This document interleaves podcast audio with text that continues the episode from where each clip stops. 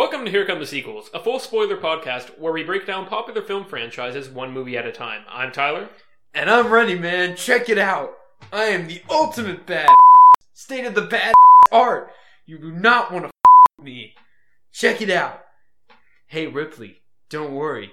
Me and my squad of ultimate badasses will protect you. Check it out. Independently targeting particle beam phalanx. Flap! Fry half a city with this puppy. What the heck happened? I'm Alex. I went out of my mind for like a span of like 30 seconds there. Yeah, I like how you put so much motion into it that it's probably going to pick up the chair rocking back and forth on the podcast. I hope it does. Good stuff. So anyway, yeah, I got nothing now. Oh, you're drinking some refreshment there. True professionals here. All right, so we're doing Aliens this time. Woo! The James Cameron film from 1986. Mm-hmm. Which is weird. We were talking about this. 7 years after the first movie. Yeah, that's... You would not see that happening to a franchise today if the first one is successful. Yep. So, let's look at the Rotten Tomatoes score. It has a 98% critic score, which... is the highest sounds right we have? Yes. It is the highest score that we have on here. And then it has an audience score of 94, which is the exact same as the first one. Mm-hmm. Tyler, best thing, worst thing? Oh, God. I forgot to think of my best thing. What's my best thing? Oh, God. So my favorite... Probably the fact that it directly... Or here... I'm trying to think of how to go about this. Your favorite thing should be that it's not Avatar. Oh, we'll get to that. Just hold your horses, buddy. The fact that this movie kind of feels like I don't know what's you know tennis. What's a good sports analogy for this? I have to know what you're talking about first. The first one is the setup, like the whatever you do before you actually hit the serve. And this one's the follow-through? Yeah, sure. This one is the serve, while the first is the toss? Is there a technical term for that? No. Oh. Okay, so it's the toss. You toss the ball up, and then you serve it. Yeah, okay. This podcast is going so well right now. You throw... No, the first one is... awkward silences... there are no silences. I'm trying to talk. Weird analogies. I hate you.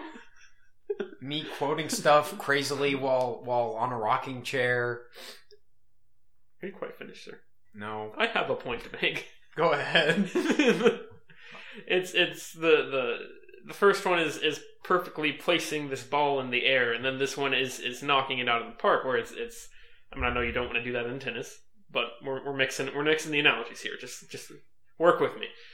It's you do if you're angry. Sure. It takes everything that the first one gave it and it expands it. Now that we've kind of gotten the concept of the alien being freaky and everything like that, and like what it looks like, the design, and all of that together, we are now taking that and rolling with it and building the tension. I think raising the stakes. We're creating more character development for everyone involved, and approaching it from a very interesting angle after the first one did the straight up isolated horror feel so well. And this one's taking a different approach to it that is similar in some ways, but is also, it feels like a bigger and more kind of explosive, not just because of the finale of the movie, but a more explosive, like general, Maybe more energetic feel might be what I'm thinking of. Yeah. And my least favorite thing is probably the finale, not the big fight with the alien before the first big fight with the alien queen, but the second one where the first big fight is in like when she's torching all the eggs and everything, but the fight with the air shaft and everything, or the airlock and everything, because physics in that does not make any sense. And it's just the kind of thing where they were looking for some, exciting way to cap off the movie, But it's a little derivative of the first one, although it's nice. You could also argue that it's just supposed to be a callback, which I guess is nice. But it just generally... They probably could have come up with a more physically accurate way of doing that, where her arm wouldn't have gotten ripped off or something along those lines. Yeah. And yeah. But overall... This movie's great. Yes. I didn't... I feel like I always forget just how great this movie is until I watch it. I'm like, wow, I'm amazed that's how as good as it is, you know? I think my favorite thing is just Sigourney Weaver, because she owns the role. This is clearly hers. Mm-hmm. And this is kind of a mistake that they make with some of the sequels. But the focus is front and center on her, as it should be for this one, mm-hmm. as opposed to some of the ones down the line where they should have Moved on, yes. Yeah. But, yeah, they actually go ahead and they take a character that, you know, survived this horrible experience, but didn't really get a whole lot of character development in the first one, and now she has, like, a full-blown arc. There's a lot of, you know, motherhood-type thematic stuff going on with her, and then with her daughter dying. Oh, we watched the special edition, by the way, which I believe, personally, is the better cut. I think that's probably... I know we've done a couple of different special editions now, I think. Yeah. But I think generally what we're going to try to side with... What we've done so far and in the future we'll continue to do is go with the one that is closest to the original vision for the movie. Yeah. Like, if we ever get around to, you know, the Daredevil movies, then obviously we'll go with that. Next week we'll be doing the director... Or the... Assembly cut. Is that... It, was that... Who's the director of that? David Fincher. Fincher. Yeah. Is that the same? Did he create that, or was that a studio thing? Okay. They asked him to come back and make a director's cut, and he was like, "Nope." So they pulled together all the footage that they had and tried to edit it together as best as they could. Interesting. But either way, we're trying to go with the one that's a little more true to what the vision of the movie is. Although next week we're doing it just because that movie had several visions that... We'll get to Alien. We'll definitely get there. Or not next week, actually. We gotta take a little detour with the first two Predators, right? Oh, yeah, right. Yeah, because we're doing AVP. Mm-hmm. Right. So we'll come around to that. But anyway. But like I was saying, like there's, you know, a lot of thematic stuff going on that's not like beating me over the head like some later James Cameron movies. Yeah. Okay, then you, Avatar. Yeah. And I'm just going to go ahead and say, obviously, I'm not a big fan of that movie. I'm going to try and refrain from just constantly bashing that. Let's go ahead and rant a little bit about it here, because... let me do my favorite and least favorite things. Well, but I feel like if we don't nip that in the bud now, we're going to keep just making these annoying jokes where we keep bringing it up again until we bash it into the ground. Because James Cameron became a hack after a certain point in time. Well, it's very strange. I'm going to say post-Terminator 2. I don't think I watched this movie... I think the last time I watched Aliens... I hadn't watched Avatar since it was out in theaters, and I watched Aliens like 2 or 3 years ago. And so Avatar wasn't really fresh in my mind, and then I watched Aliens, and then I watched Avatar like 2 or 3 years, like recently, like a few months ago. Yeah. And that was, by that point, Aliens wasn't fresh in my mind, but now I have such a clear idea of Avatar, and watching this movie was just mind-blowing how similar there's so many design cues and little things that are just like obviously exactly this, like he's just tried to expand on it and in Avatar, and it almost kind of feels like a you can go a couple of different analogies, but it almost kind of feels like a Peter Jackson and the Hobbit trilogy sort of thing, or Lucas and the prequels, where these and you're not an idiot if you like any of those movies. We're not trying to... We might bash those some other day. But at the present moment, we're just saying those generally are a lot more CGI heavy. They're a lot more bloated. They're more kind of obsessed with... The story is not at the forefront of importance for those movies. It feels a lot more like the director's like, oh, we have all these fun toys to play with now. Let's put them all on the screen and not kind of forget about the fact that the reason our original movies were successful is because of like the heart and the character at the center of them. I really get that feeling... And this is completely me reading into it, so I could be utterly wrong about this. But I really get the feeling with James Cameron that it was kind of like a thing where just when you watch this one and you watch Avatar, it feels like Aliens was it feels like he was hoping that he could do more with Aliens or something like that. And so when he made Avatar, he kind of went crazy with all the CGI and the effects and everything, because he was like, oh, I can do so much with this now, and I can show on screen what I originally wanted to do with Aliens. Which is funny, because I would say in a lot of ways, Aliens maybe not now, but I think definitely in 10 years, Aliens will hold up better than Avatar. I think that's something you could, because Avatar already, like, the fact that so much of it is CGI and CGI has come so far is already starting to look more and more like, you know, you can poke holes, like, you just notice problems with it. Yeah.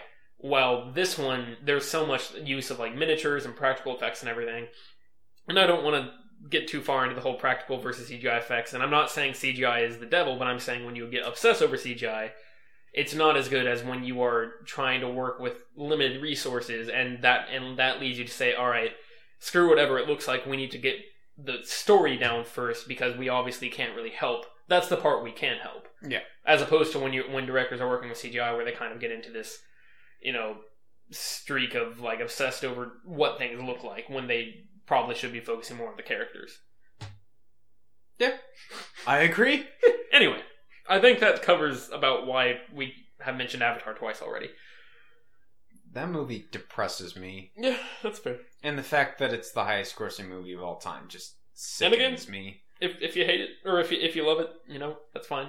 It's not the worst movie ever made. It's just, I look at it and I just see James Cameron's very cynical mind at work, and it's looking into his mind and just seeing how it works and how he thinks he can easily manipulate an audience. And apparently it worked. Very, very well. Yeah. But he's done this to us twice now.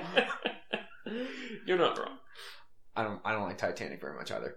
It's better than Avatar, but I don't like it very much. But alright, let's get to my least favorite thing. Like I said, my favorite thing was probably just Sigourney Weaver and Ripley and all the stuff that goes with that. I really don't have a whole lot of a least favorite thing for this. Might just be some of the special effect shots that haven't dated well. Some of the compositing shots with the ship flying around don't look very good now. Yeah, I should go ahead and say that does not look as good as Avatar does. Yeah. That's not what I was talking about. But some of the special effects are amazing. Like, the first shot we get of Ripley's shuttle that came off the Nostromo at the end of the first... That coming in and, like, zooming in on that in space looks amazing. Yeah. It looks so seamless. Mm-hmm. And like there are so many of those shots that look that pretty much everything that happens on the planet looks incredible. Like there's a lot of stuff that doesn't look quite as good when that they're flying the shuttles around and all that stuff. But like, and some of the space station type stuff. But the actual, like, the little car tank thing they have rolling around and like all of that stuff looks really, really good. Miniatures. Hey-o. Yeah. Again, with the Peter Jackson Hobbit comparisons there. Did they use a lot of miniatures in the original Star Wars trilogy? Yeah. Well, there you go. Oh, they used tons of miniatures for that, yeah. Like, pretty much all that Death Star stuff was all miniature work. CGI may not be the devil, but good miniatures is... Yeah. I don't know. I mean, godly. Just look at the Lord of the Rings movies. Like, Minas Tirith, they built a huge miniature for that. Yeah.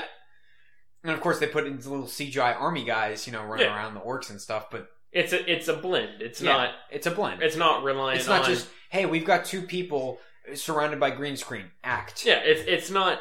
And we have a tennis ball up here. This is how tall this person is when you're looking at them. Yeah. It's not. Let's just completely. It's the kind of thing where I don't think CGI is a bad thing. I think people. A lot of directors these days have come to rely on it way too much. Yeah. Because they forget the fact that a lot of times things can look better when they have actual weight, you know, if they're miniatures and stuff like that. And doing that and then touching it up and putting in stuff with CGI, putting in stuff like tiny guys that are fighting on this miniature, obviously you need CGI to do that. And when you do that with the miniature, it looks great. Yeah. And it bothers me a lot that people have, or that Hollywood has become increasingly reliant on that as kind of a crutch rather than a tool, just another tool in the arsenal. Yep. And I hope that eventually we'll get around to that point again where the CGI fad kind of wears off, because we're like, okay, I think you got people like Christopher Nolan, J. J. Abrams pushing for more practical effects. Yeah.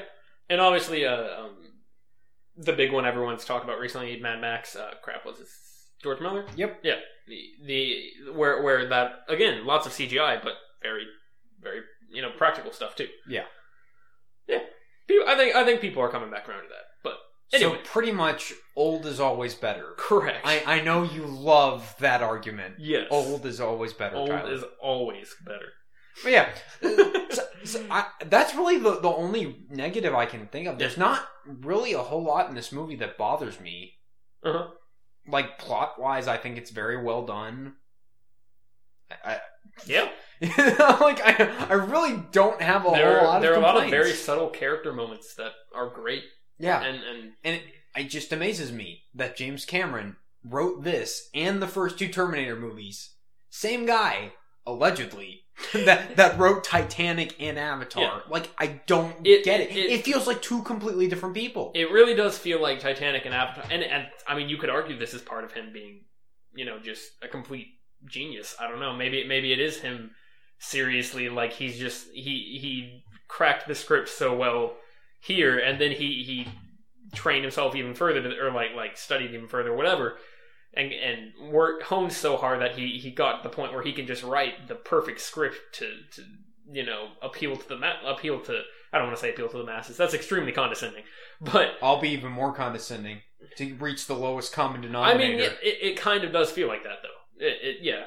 Where he is trying, or maybe not even. I resist that term a lot because it feels very much like, us people that actually care about movies, we're the smart ones. It's not necessarily that. It's people. That's not where I come from. Yeah, no, I know a lot of film critics that love both Titanic and Avatar. Yeah. That's true too. This is very much from a place of like, I just see his cynicism, and I don't get why people get a genuine emotional response. And how simple and black and white a lot of it is. And there's no complexity to anybody in those movies. I want to draw. It's not.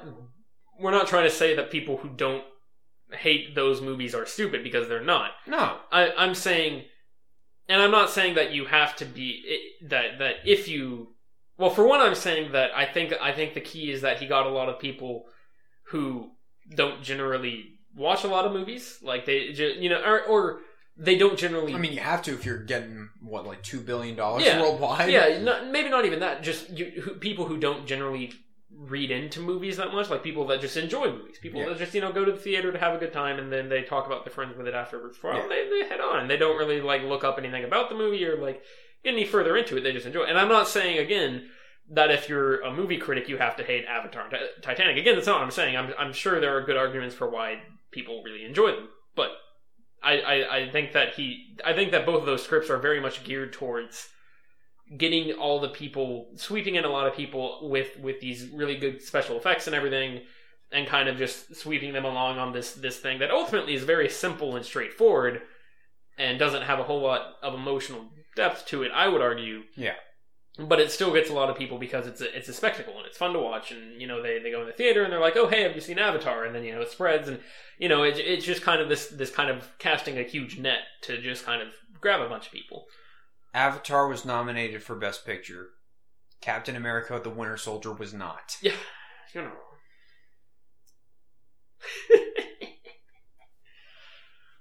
James Cameron's a hack.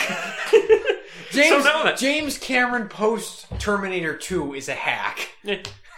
That's fair. I don't know. I'm just going to go ahead and say I'm not a huge fan of True Lies. I haven't seen the whole thing, but the bits I saw of it, I did not like at all, so I turned it off. So I'm not necessarily lumping that movie into his filmography as this is the point where he went bad. Yeah.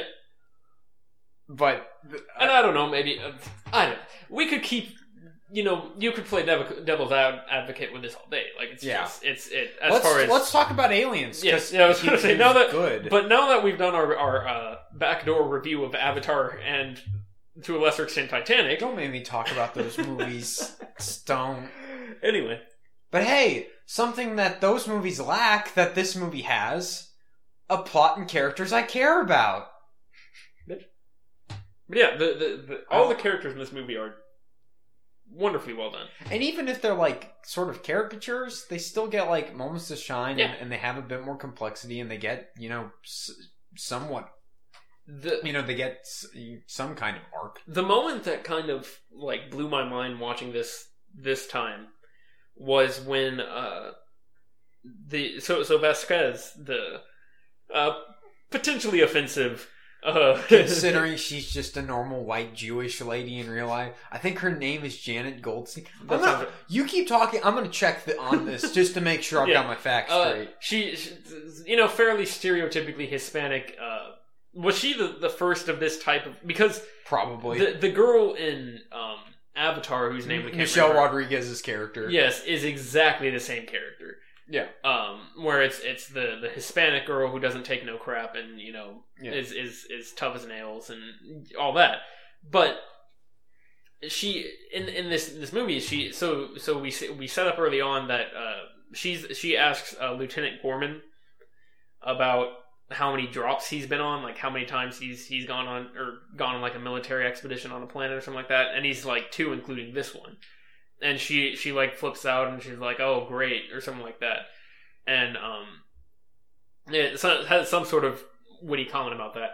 And then later he breaks down under pressure and he doesn't know what to do, and it ends up getting a lot of them killed when the aliens first come up. Janet Goldstein, that's funny, as Private Vasquez. Yeah. So I guess they gave her like a spray tan and completely probably redid her hair, something like that, and then made her do like a slightly Hispanic accent. Uh-huh. It's actually amazing how convincing it is. Yeah. It's borderline offensive, but it's very convincing. And at least they don't say anything like about her background. It's just she has an accent. It's not like they don't really dive too much into I'm thinking of the Tropic Thunder joke where Robert Downey Jr. is in blackface basically, and he's like, "Back in New Orleans, I rustled up some crawdads," or something like that. And, like he has some lines about that. It's where, and obviously that's supposed to be satire. They don't go anywhere near that far. As far as the closest they get is Hudson makes a crack about, "Oh, she heard alien. She thought it was illegal alien and signed up." But from the character herself, there's no like offensive like stereotyping necessarily. It's just she has a Hispanic accent basically, and she's spray painted, which she says some stuff in Spanish. Yeah, but again, not. Yeah. Anyway, and then Gorman gets a lot of people killed because he's not a competent military leader. Yeah. And then at the end of the movie, well, she almost like after they escape the complex, she's about to like attack him. Yeah, and he's unconscious, and Hicks has to stop her from like beating him up. Or whatever. She's the one that most is most angry with him for failing. And then right towards the end, she gets she shoots an alien while they're in the air ducts, and her leg gets sprayed with acid. Yeah, and so then she can't go any farther. And then Gorman goes back for her, and then that's when she has the famous line, "You were always an a-hole, Gorman." Yeah, we can't. We'll try to keep it PG here. No, we bleeped out some of that at the beginning, but anyway, and Gorman triggers a grenade, and they die together. And it's like this great little. It's so subtle you almost might not even pick up on like, oh, she's actually like I mean, it's not. They don't play it in your face. I mean, it's not really subtle. That might not be the word I'm looking for, but it's just a touch. It's not something they had to do. It's not something that is that important to the plot of the movie or anything like that. And it's really just a side little thing. Yeah. But I feel like in a lot of movies today, if this was being held by someone, if this was a more generic cliche movie in any way, then it would be a lot more in your face and like. You mean a modern day James Cameron film? Oh, we're back on this. Yeah. I'm just gonna go ahead and say I'm really butthurt over Avatar. I think you already said that. Not like that, I didn't. Oh, God dang it! But it feels so just kind of it's very nice. Like it feels like that we don't have to freak out over the fact that this happens, and we only get one line between them at the end, and like they barely have any dialogue together, and it's just like it's a little background thing, and I feel like just about every character gets something like that. Where even like Hudson, Hudson has an arc. Hudson is he's the big guy with the bravado and everything, and he's you know, big man around town, whatever. My opening quote from the beginning. And he's the most excited to get in on the action, and then he's the first one to be like, oh, I'm not going back in there. Yeah, he immediately, you know, chickens out, and he's a coward for a lot of the movie. And then at the end, he's actually like the first one to die when the aliens show up because he's fighting for them. A little unceremonious. Yeah. Which, it doesn't have to be. It would be a little ridiculous, I guess, if every character exploded in some blaze of glory, but although I do like how he gets someone. He's like, oh, you want some? Oh, you? How about you? Yeah. And then he gets grabbed. Yeah, it's nice that he is the one who's defending everyone else as they try and kind of like escape. And at the end, even like Bishop and Ripley, their relationship gets an arc. Yeah, Bishop, where she's very distrustful of him, and then he seems very distrustful just based on a few scenes we get. Like, they do a great job experimenting on the face hugger. They do a great job tossing a few little scenes there where like you're like, oh, is this going to be Ash all over again? Yeah, Ash 2.0, and then he it seems like right at the end he's flown away and left them to die. Yeah, and then he flies back in to save him. Yeah. Like, and it's like, oh, okay. And then, and then he gets stabbed at the end and ripped apart by the alien queen, but he saves, Newt. And this is right after there was a conversation between Ripley and Bishop where Ripley's finally, like, accepted him. Yeah. Like, she says has some line where it's like, you did just fine. Yeah. One of those lines. And oh, I like his line after she defeats the alien queen. He goes, not bad for a human. Oh, yeah, that's right. Yeah. That's great. Yeah. Can I just say there's so much memorable dialogue? Oh, yeah. Is this the most quotable movie? Probably. Ever made? Very possibly. You could make like 75 to 90% of this movie into a reaction GIF that could be used for... Like there are just so many moments, especially Hudson. I mean, obviously Hudson has... Why don't you put her in charge? Yeah. Hudson, who's a little over the top, but he has so many great quotes and dialogue and everything, and it's a superbly written movie. Like, there's so much wit in the script. I have to do another criticism of Avatar. Why? In terms of the corporate guy. Okay, so this is actually relevant to this podcast. Yes. Let's compare Burke to Giovanni Ribisi's character in Avatar. Mm-hmm. Here, for most of the movie, he's played as, oh, I'm just the company man, just following orders. Yeah. I'm not trying to hurt anyone, or I just want to try and do what I can. Yeah, I'm just trying to follow whatever. And of course, there's the twist where it's like, oh, he sent those people out there. He caused everyone to die. It's all his fault. Yeah. He's actually a terrible person. And then he tries to trap Ripley and Newt in with facehuggers and get them killed and implanted and everything. And whereas you look at... And at no point does he flat out say, I did this for the money. I did this for the profits. Like, at no point is he like, I'm beating you over the head with what my motivation is. Or like, I yeah. I guess that's supposed to be kind of the implied...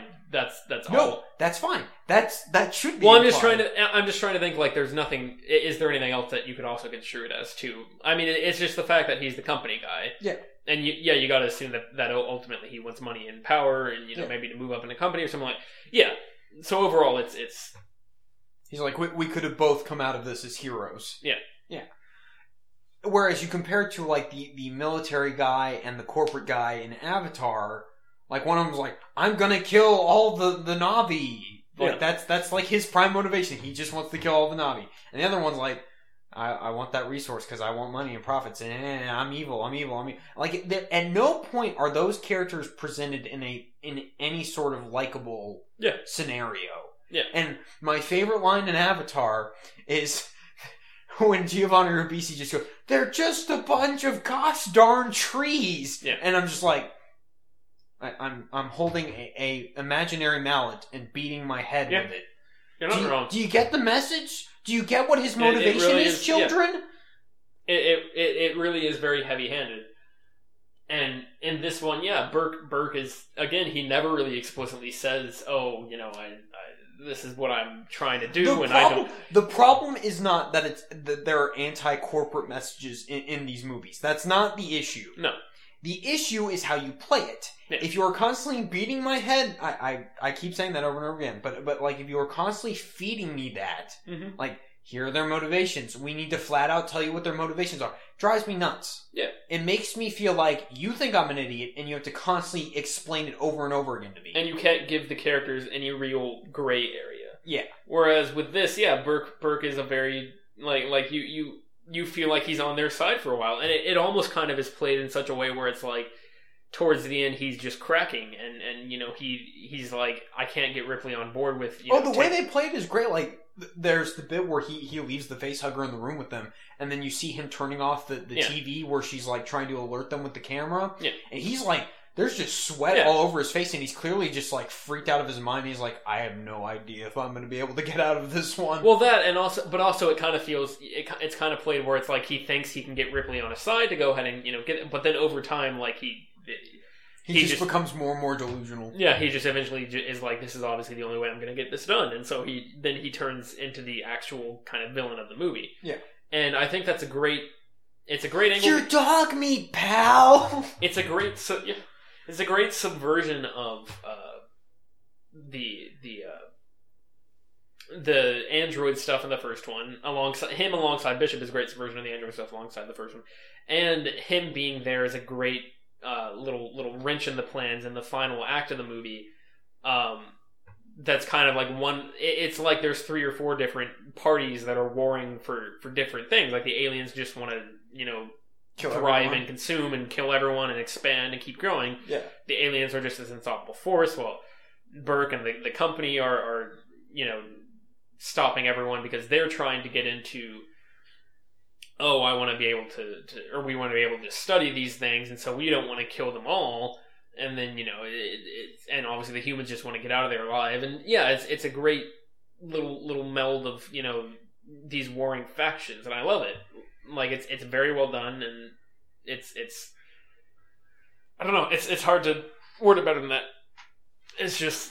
I love that it's not a straightforward. Oh, we got to kill the aliens. Oh, we got to get off the planet because the aliens are trying to kill us. I don't feel like I'm getting preached to. Yeah. Like, these just feel like the elements of the story. Yeah, definitely. Hopefully this will be the last time I critique Avatar. God dang it. But, like, when it comes to that, like, all the plot elements, like, when it comes to the bad guys and the evil corporate guys or the evil military guys, I'm constantly feeling like James Cameron is just preaching his political ideology to me rather than telling a story that just happens to feature these elements in it. Yeah. Which...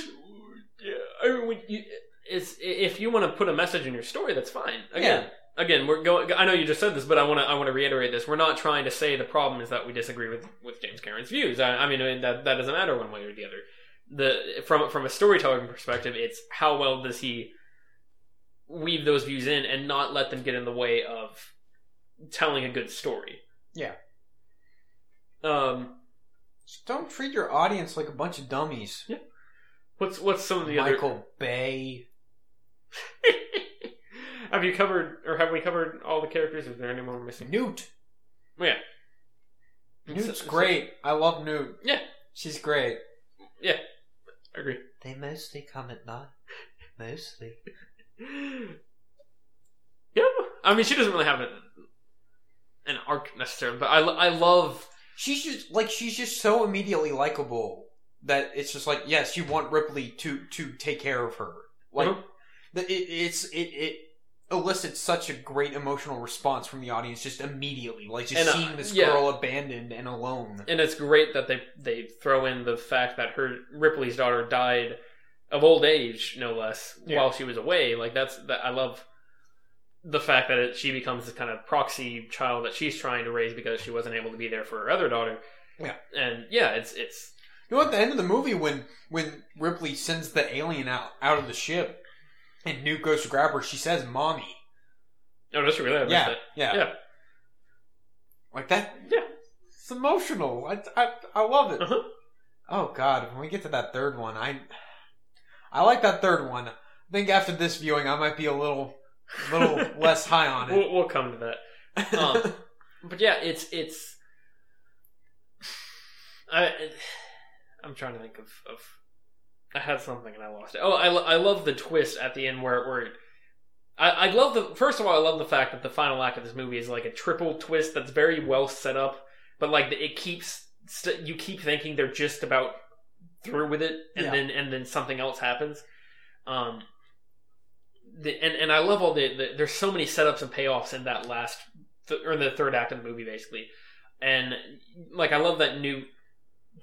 You legitimately are worried, like, oh God, is this little child gonna get killed? Yeah. Like, are we gonna lose her? Multiple times, because she falls through the vent, and then they go to find her, and then they try and break the vent open. Oh, and then there's that terrifying shot of the alien creeping right out of the water to grab her. Because Ripley's looking at the motion detector thing, and there's a huge mass coming towards them, and then and then they actually get Newt. It's not like they save her in time. The aliens actually get her, and so she's like, all right, I have to go save her. Yeah. So she goes to go save her, and then, you know, she finds the motion detector, and she thinks they finally killed her, and like it keeps going, and you know, it keeps raising the stakes, and you're like, okay, she has to get out of there soon. There's not much time left. 30, 40 minutes of this movie is just constant tension that does not let up. Yeah. And then they find the alien queen, and that's just horrific and designed wonderfully. Yeah, looks great, and she tortures all the eggs. Designed by James Cameron. Really? It's not taken from like any H.R. Giger paintings or anything. Huh. It's just James Cameron created that. That egg sack thing is disgusting. Yeah, I love it. And where she rips off of it to chase after them. Oh yeah, that's great. It's so great.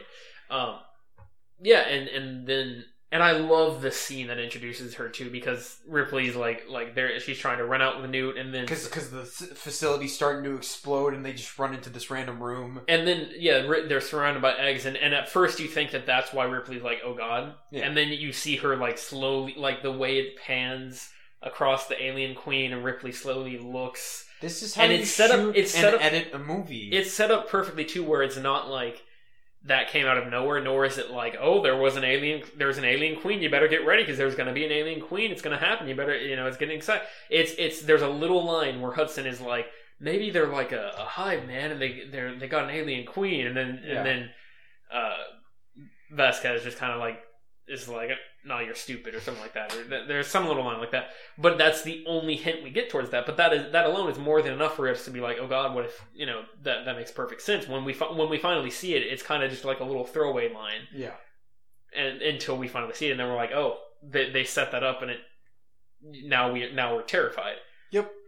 And then they run to the elevator, and Ripley hits both of the elevator buttons, and she's able to get on one, but the other elevator opens, and that's how the alien queen's able to get up, and that's... Which, I kind of feel stupid that I never realized that she's pressing for both. Yeah, she presses for both, and that's why the alien queen is able to get up, and then they even set up with the little landing pad is stuck open when Bishop's trying to swing in to get them off, and he hits some stuff, and there's some debris that gets caught. And then when they fly, the next cut is like them inside the ship, and then they fly away. So it gives them, the queen, more than enough time, editing wise, to go ahead and sneak into the landing pit thing. But did the queen have an extra egg that it stuck up in the ship? God dang it! So that Alien 3 could happen. That's the real question of the day. We'll get there.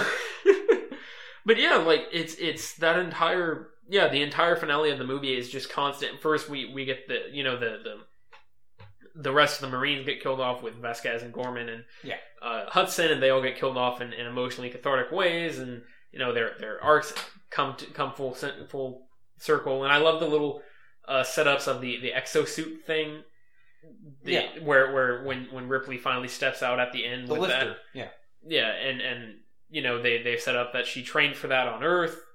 And then for a little while, and then they show that she can use one when they first get on the planet, or they first get to the planet, and so that's perfectly set up. And when she steps out, you're like, oh man! And it's really, really empowering, because it's like she finally has a way to fight against these things. Yeah.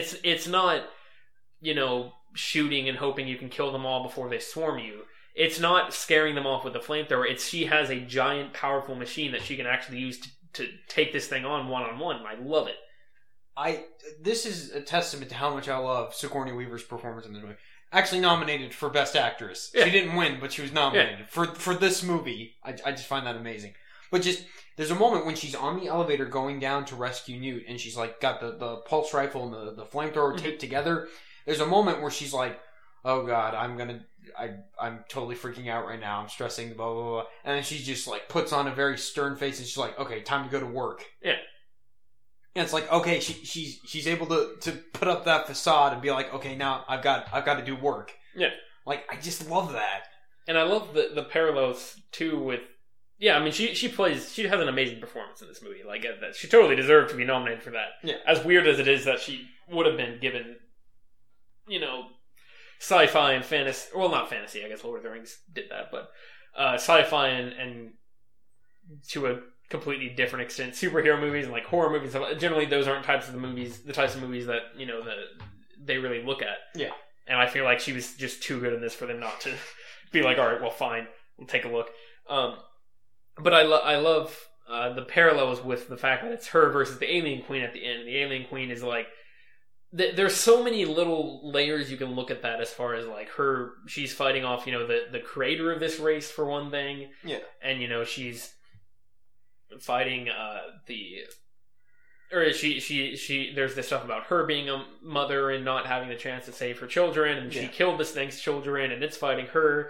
And there's just all the weird sexual undertones with the alien. Not so much in this movie, yeah, but definitely in the first one with the weird stuff that happens with the alien. Yeah. Like the one scene where he just rapes, it seemingly rapes one of the crew members with its tail. And, Veronica Cartwright's character. Yeah, right? Lambert, right? Yeah. Yeah, that's very strange. Anyway, It's what happens when you have a giant penis for a head. Yeah, I mean, it's gonna happen. Yeah, and it's on every level. It's I love it. Yeah. Question though, is this the best movie we've reviewed so far? I think I'd probably say yes. I don't know that we've what. I have to think back through all the movies we've done so far. I really don't know that there's a movie that I feel that we've done so far that I feel has been more tightly executed and to such a great extent. It's amazing that this feels like such a crowd pleaser type of movie to me, but at the same time, it doesn't feel like it's going for like lowest common denominator stuff, or it's like being super obvious or anything. Like it's just smart storytelling. It's extremely smart. It's clever. It's emotional. It's emotional in a way that you feel like it earned the emotion. It's not pandering. It really does. I really forgot how I felt about this versus Alien since the first time I watched them, and yeah, it really does feel like this kind of amplifies all my feelings about Alien to me. As far as like for me, I think there's a lot more there's a lot more tension for me, I would say, in a lot of these, because I think it does a better job of making you care about the characters more. Whereas in the first Alien, it's kind of like the fact that you don't know who's going to live is genius in one way, but it's also, I think we talked about this, it's genius in one way, but it's all because it keeps you on your toes, but it's also kind of like you don't really get a chance to know any of the characters because they don't want to make one of them look like the protagonist. Yeah. Well, in this one, Ripley is very clearly the protagonist, but they do a lot of other stuff with all the other characters. Yeah. I think ultimately Alien is still a better made movie in terms of like production design and the way it's shot. Personal taste. Yeah. Personal taste. It's close. Yeah. Yeah. But I think ultimately this one has, I don't want to say better storytelling, but it feels like more complex. I mean, it's storytelling. It's different storytelling, but yeah, it's more layered and it's, I mean, obviously it depends on what you're looking for. I think... It's very much, do you want the horror movie version of this or the action movie version of this? And even but I don't know that I even agree with that necessarily, because there is a lot of terrifying stuff going on in this movie. Like, it's still... Oh, another wonderful moment from Sigourney Weaver, when the Marines go into the nest, or the hive, and they see that first chick who's like, kill me, and the thing's popping out of her chest, and you just see the look on Ripley's face of just like, oh God, not again. Please make this stop. Like, it's great. Heart-pounding stuff. Mm-hmm. I agree. Oh yeah, Hicks is in here. Yeah, he's great too. He doesn't really do a whole lot. He's kind of just like stoic Marines, man. But he's not... It's in a way that, again, is personable. He's relatable. Yeah. The little line where Ripley's arguing with Burke, and she's like, I say we go up and nuke them all from orbit. It's the only way to be sure. And then he echoes there's more arguments. And then Hicks just kind of with this, like, you know, smirk on his face, looks at Burke, and he's like, I say we nuke them all from orbit. And then he kind of glances at Ripley, and he's like, it's the only way to be sure. And it's a great little character. There's so many wonderful moments like that in this movie. Yep. Do we have anything more to say? Probably not. This is what usually happens when we're reviewing a movie that we really, really like. Yeah. It kind of just... it's a lot easier to rant about a movie you hate. Wait, are you telling me you want me to talk about Avatar more? I hate you. It's a lot easier to rant about movies you hate than it is to kind of gush about movies you love. Because when you're gushing about a movie you love, you're kind of like, it's great, isn't it obvious? Like, It's just wonderful. And I think I like to think, or I hope we've done a pretty good job of kind of solidifying our views and why we think it's worthy of its praise. Yeah. But yeah, it's hard to talk. I don't think we've got a whole lot more to say about it, but it's a very character-driven, interesting, complex story that draws you in and holds you in until the very, very last scene. I wish we got more movies like this now. I know. Once again, it's the whole. The old is always better, but I just... Which, we should say, we are joking about that. That's absolutely not true. Yeah. Things... But I feel like... I don't know, I just can't think of, like, a modern movie that's like... That I can, like, say is, like, the proxy to this. I don't know about proxy. When I'm thinking of the way I'm talking about this, the first thing I think of is Inception, and I know that's kind of a controversial movie for some people, too. Because I know a lot of people like to... That movie's great, shut up. Yeah, I agree. I know... If you don't like it, you're fine. I know a lot of people who don't like it for some reasons. I know the biggest argument I've heard is people saying, oh, people just like to watch or like to say it's good because they want to sound smart, which I'm sure that's not... I'm sure there are a lot of people with perfectly valid reasons for not liking Inception, and that's fine. That's just where you're coming from. But I think that's a bad reason for not liking Inception. I'm sure there are good reasons. There's a difference between smart filmmaking and smart storytelling than pretentious, like, you just don't get it type storytelling. Yeah. Well, but that's, you get what I'm saying? Yeah, definitely. That's a whole other argument, and I don't know that that's... Maybe... I actually agree with you on that. I think that's a very solid...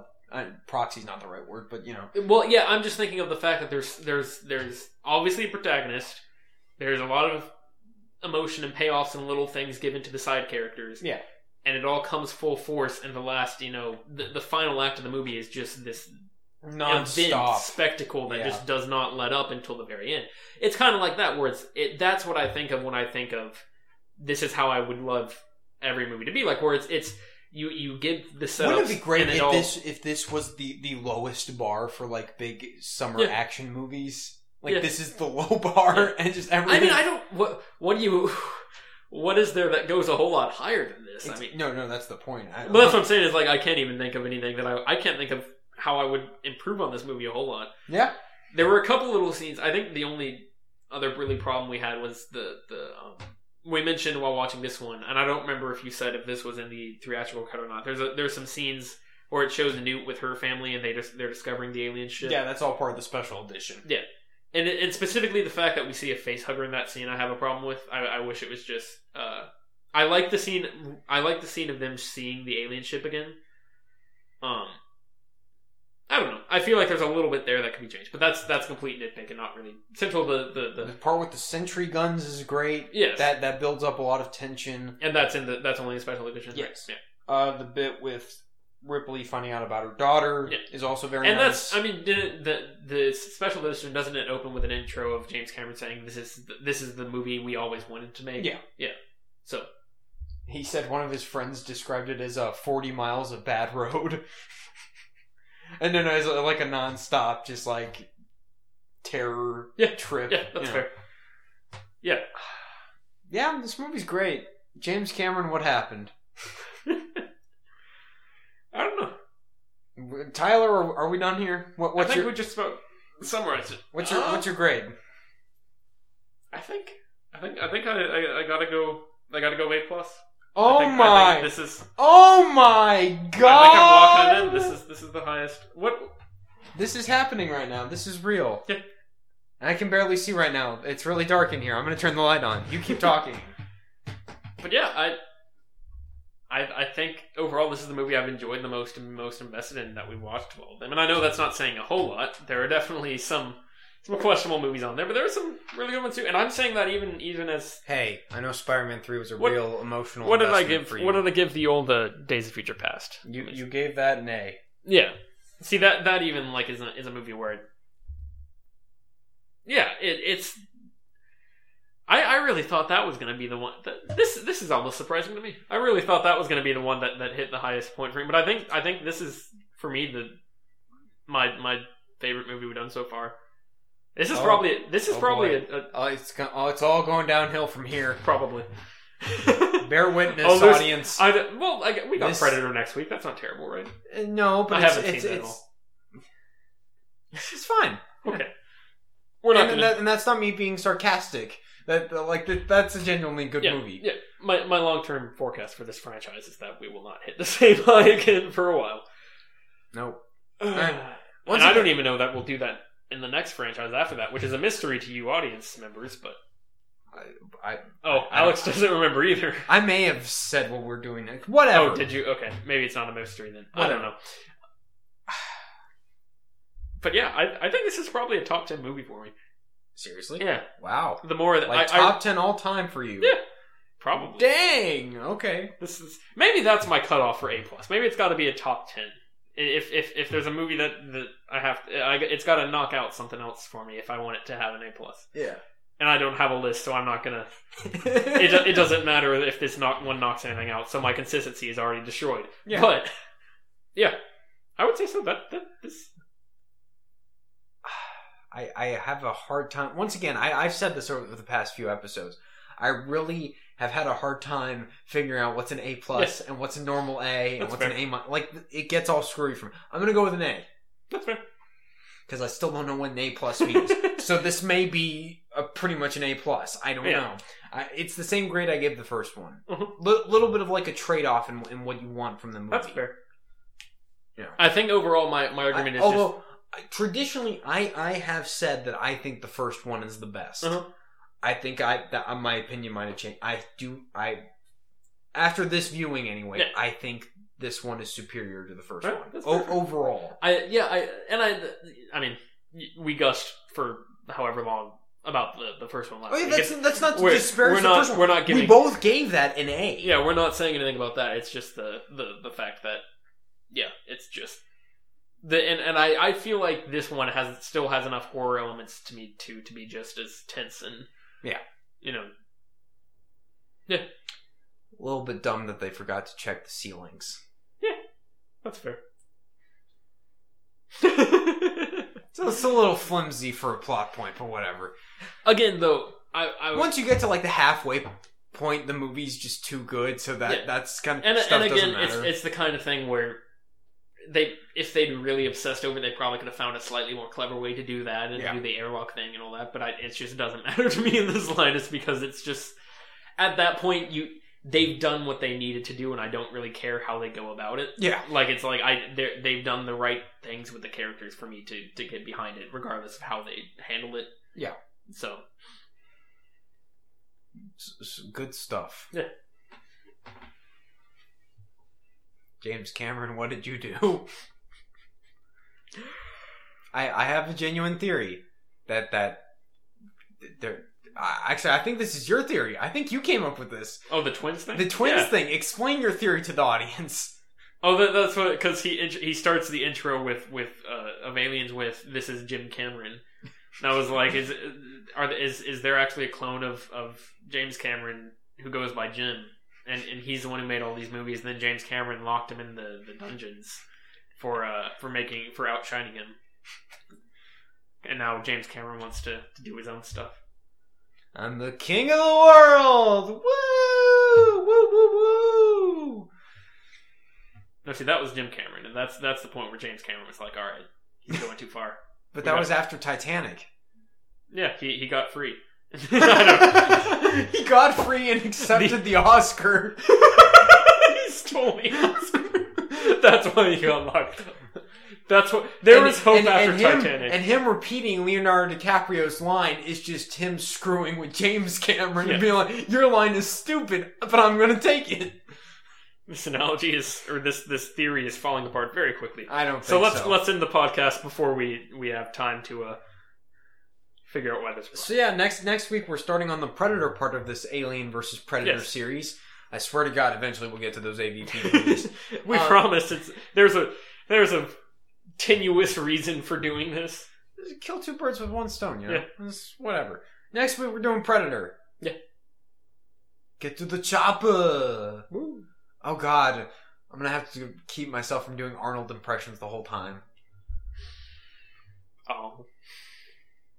I feel like instead of like a cursing jar, we should just put a jar for every time I talk about Avatar and James Cameron, or every time I do an Arnold impression. That's fair. Depending on what the movie is that we're talking about. Yep. There's a different jar for every movie. Yep. That's fair. Oh God, you'd be a millionaire by the end of like our 50th episode. Woo!